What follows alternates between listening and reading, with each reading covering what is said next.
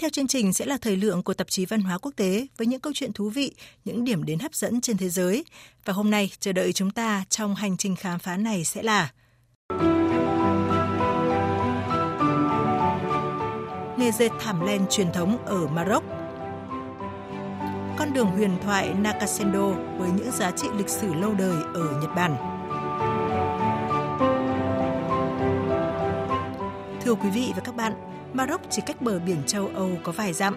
Tuy nhiên, cuộc sống ở đất nước này rất khác biệt. Đây không chỉ là nơi bắt nguồn của loại quýt ngon nhất thế giới, mà thảm dệt tay nơi đây được đánh giá cao về độ bền đẹp và chất lượng cao, cùng những đường nét văn hóa tinh xảo, độc đáo và màu sắc ấn tượng. Chúng giống như những bức tranh trừu tượng kể về những câu chuyện khác nhau và mang cả tâm huyết của người dệt thảm. Trong chương trình tạp chí Văn hóa Quốc tế hôm nay, mời quý vị và các bạn cùng tìm hiểu về loại thảm đặc biệt này ở Maroc.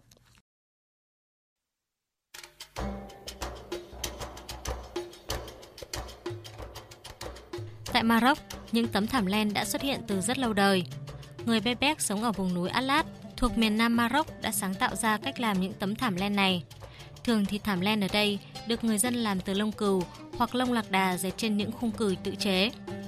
Để dệt những tấm thảm màu sắc nét, tươi mới, người thợ dệt phải thực hiện rất nhiều công việc, từ việc chọn lựa nguyên liệu, xe sợi và nhuộm màu. Họ tiến hành rửa lưng cừu và lạc đà được chọn ra và xe chúng thành sợi. Sau đó họ nhuộm chúng với những màu sắc tự nhiên chiết từ cây củ quả gắn liền với cuộc sống thường ngày của họ như màu vàng từ hoa nghệ tây, màu xanh lá được lấy từ cỏ linh lăng và lá bạc hà, màu xanh lam từ hoa oải hương. Màu chủ đạo của những tấm thảm len truyền thống của Maroc là những gam màu nóng như đỏ vàng và nâu. Màu bổ túc là gam màu lạnh như xanh lá cây, xanh dương.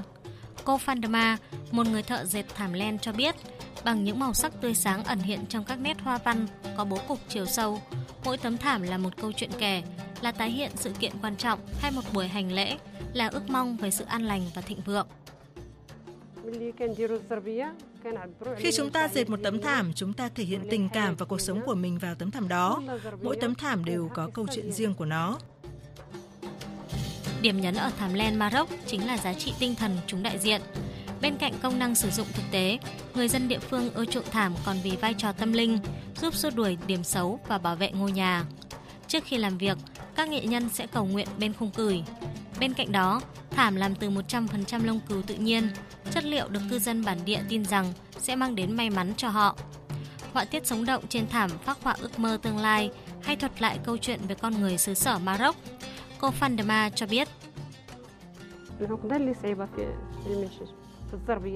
Chúng tôi tạo một cạnh và bắt đầu dệt và chúng tôi bắt đầu tạo ra chiếc thảm bằng những sợi len. Tôi dệt theo những hoa văn mà tôi nghĩ ra khi làm việc. Trong thế giới thảm của Maroc, bạn sẽ không tìm thấy những tấm thảm giống nhau. Mỗi người sẽ có những hoa văn và cách dệt riêng của mình.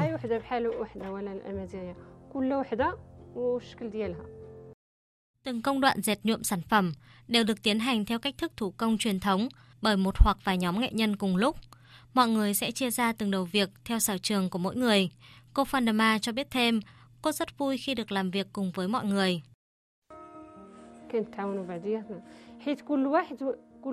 Chúng tôi giúp đỡ lẫn nhau trong công việc vì mỗi người chúng tôi đều giỏi ở một khâu nào đó.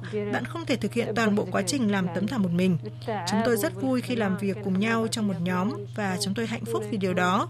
Điều này khiến cho tôi muốn làm việc không như việc ở một mình. Tùy kích cỡ và độ tinh xảo, mỗi tấm thảm len khi hoàn thiện tiêu tốn từ 2 đến 17 tháng tạo hình. Ban đầu những tấm thảm len cổ ở Maroc có nét hoa văn đơn giản, thường là những hình khối giống các cạnh của viên kim cương. Sau này, họ sáng tạo nhiều kiểu hình khác nhau với các đường nét mềm mại và uyển chuyển hơn.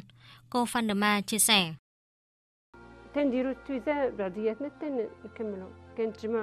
Chúng tôi cảm thấy hạnh phúc khi chúng tôi hoàn thành một công việc khó khăn và mất rất nhiều thời gian. Chúng tôi sẽ nghỉ ngơi sau một thời gian dài nỗ lực làm việc, bắt đầu từ sáng sớm. Cuối cùng thì chúng tôi cũng được nghỉ ngơi và chúng tôi hạnh phúc vì điều đó. Những tấm thảm len ở Maroc có kích thước, kiểu dáng và độ dày mỏng khác nhau, phù hợp với mục đích sử dụng và khí hậu nơi họ sinh sống. Những tấm thảm của người dân ở vùng núi thường được dệt lỏng tay hơn, tạo độ uyển chuyển, mang lại cảm giác ấm áp hơn khi đối chọi với cái lạnh. Còn ở những vùng khí hậu ấm áp hơn, những tấm thảm được thực hiện dệt chặt hơn. Thông thường, những tấm thảm dệt đơn giản được dùng để trải sàn, chỗ nằm chỗ ra vào trong phòng tắm, những tấm thảm dệt công phu hơn với những đường nét hoa văn phức tạp và màu sắc rực rỡ, được dùng trải ở những vị trí quan trọng trong gia đình như chỗ cầu nguyện, được trang hoàng trong cung điện và những nơi linh thiêng. Kỹ thuật dệt thảm của người Bebek chỉ truyền lại cho những người cùng một gia đình. Thế hệ trẻ phải tự tìm hiểu cách nhuộm, dệt, pha màu và sáng tạo ra những hoa văn dệt từ những người thân trong gia đình như ông bà, cha mẹ. Phụ nữ thường dệt thảm dùng cho nhu cầu trong gia đình, còn những người đàn ông thường sở hữu kỹ thuật nghề cao hơn, chuyên nghiệp hơn nên họ tập trung vào sản xuất những tấm thảm cầu kỳ chất lượng cao để bán hoặc tặng. Thảm len là một phần của truyền thống ở Maroc. Những người thợ dệt truyền thống ở nơi đây luôn nỗ lực gìn giữ và phát huy nghề truyền thống này ngày càng phát triển hơn nữa.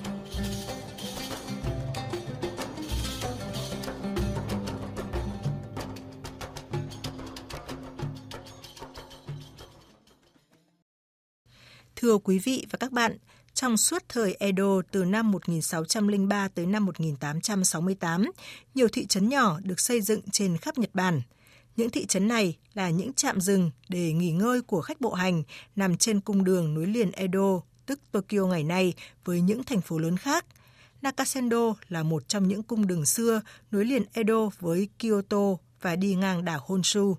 Đây là con đường nổi tiếng nhất của Nhật Bản với giá trị lịch sử lâu đời.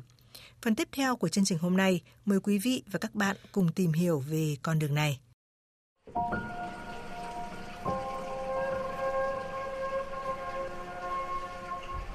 Con đường huyền thoại Nakasendo nằm ở thung lũng Kiso, miền nam tỉnh Nagano, Nhật Bản và là tuyến đường bộ có từ thế kỷ 17 vào thời Edo năm 1603 đến 1868, đây là con đường duy nhất để người dân xưa có thể xuyên đảo lớn Honshu để di chuyển từ cố đô Kyoto tới trung tâm thủ phủ Edo, nay là Tokyo.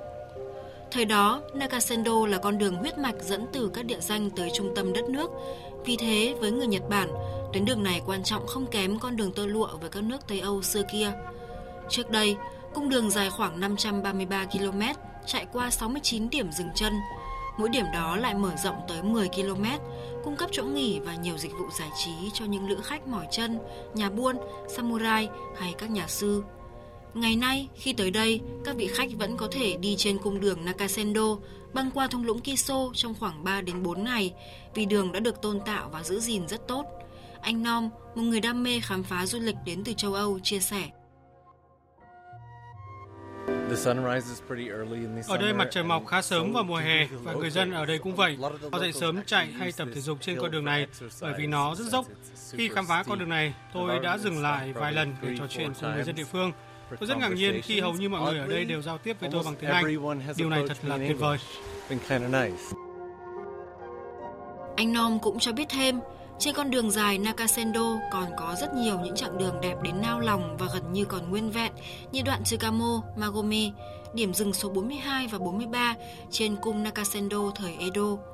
Chặng đường này đưa du khách qua nhiều dạng địa hình khác nhau, từ cánh đồng lúa trải dài, dạng tre xanh mát và cả rừng rậm phủ kín các sườn đồi thấp ở vùng núi của tỉnh Nagano. Tại đây, phong cảnh và loài hoa hai bên đường sẽ thay đổi theo từng mùa, từ sắc hồng các loài sakura mùa xuân cho đến những mảng xanh tươi của rừng tre trúc mùa hè hay sắc cam nhạt của những chùm quả mọng lá mùa thu. Anh Nom chia sẻ.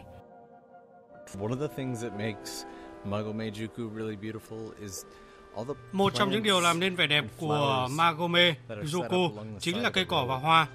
Đi bộ từ Magome đến Tetsumago Juku chỉ khoảng 8 km. Đoạn đường này của đường mòn Nakasendo được lát đá cuội tuyệt đẹp. Tôi thấy rất ngưỡng mộ. Trên đường đi bạn có thể thấy những điểm dừng chân nhỏ và những cửa hàng nhỏ dọc theo con đường thường có gậy miễn phí. Không những vậy, khi tới Tsumago Juku, bạn có thể tìm thấy các tiệm bánh ngọt có tiếng như Sawadaya, chuyên làm bánh hạt rẻ Kurikinto. Để nghỉ qua đêm trên đường khám phá cung đường Nakasendo, du khách nên thử trải nghiệm nhà nghỉ truyền thống Fujioto Ryokan, đây là nhà trọ trăm tuổi ở Tsumago, có các phòng nghỉ trải chiếu tatami, phục vụ bữa tối kaiseki với 8 món nhỏ vào đúng 18 giờ. Khách ở đây còn được nhâm nhi trà ngon khi nhìn ngắm khu vườn xanh của nhà nghỉ. Một nơi không thể bỏ qua nữa ở Tsumago là Waki Honjin, cho bạn góc nhìn bao quanh về đời sống trong Honjin, nhà trọ ryokan cao cấp thời Edo. Khói bốc lên từ bếp lửa bao trùm không gian, làm nổi bật những tia nắng chiếu vào gian phòng từ cửa thông gió. Để tới Nakasendo và bắt đầu chuyến khám phá, du khách đi tàu hoặc xe buýt tới Nagoya hoặc đến thẳng Magome ở tỉnh Gifu. Điểm xuất phát nhiều người chọn nhất. Cung đường bộ đẹp và dễ đi nhất là từ Magome tới Tsumago, hiện chỉ tốn 2 đến 2,5 giờ di chuyển. Các biển chỉ dẫn bên đường đều có song ngữ Anh Nhật. Nếu có dịp tới Nhật Bản, bạn đừng quên sắp xếp thời gian khám phá con đường Nakasendo. Chắc chắn đó sẽ là những điểm đến thú vị và đáng nhớ nhất ở đất nước mặt trời mọc.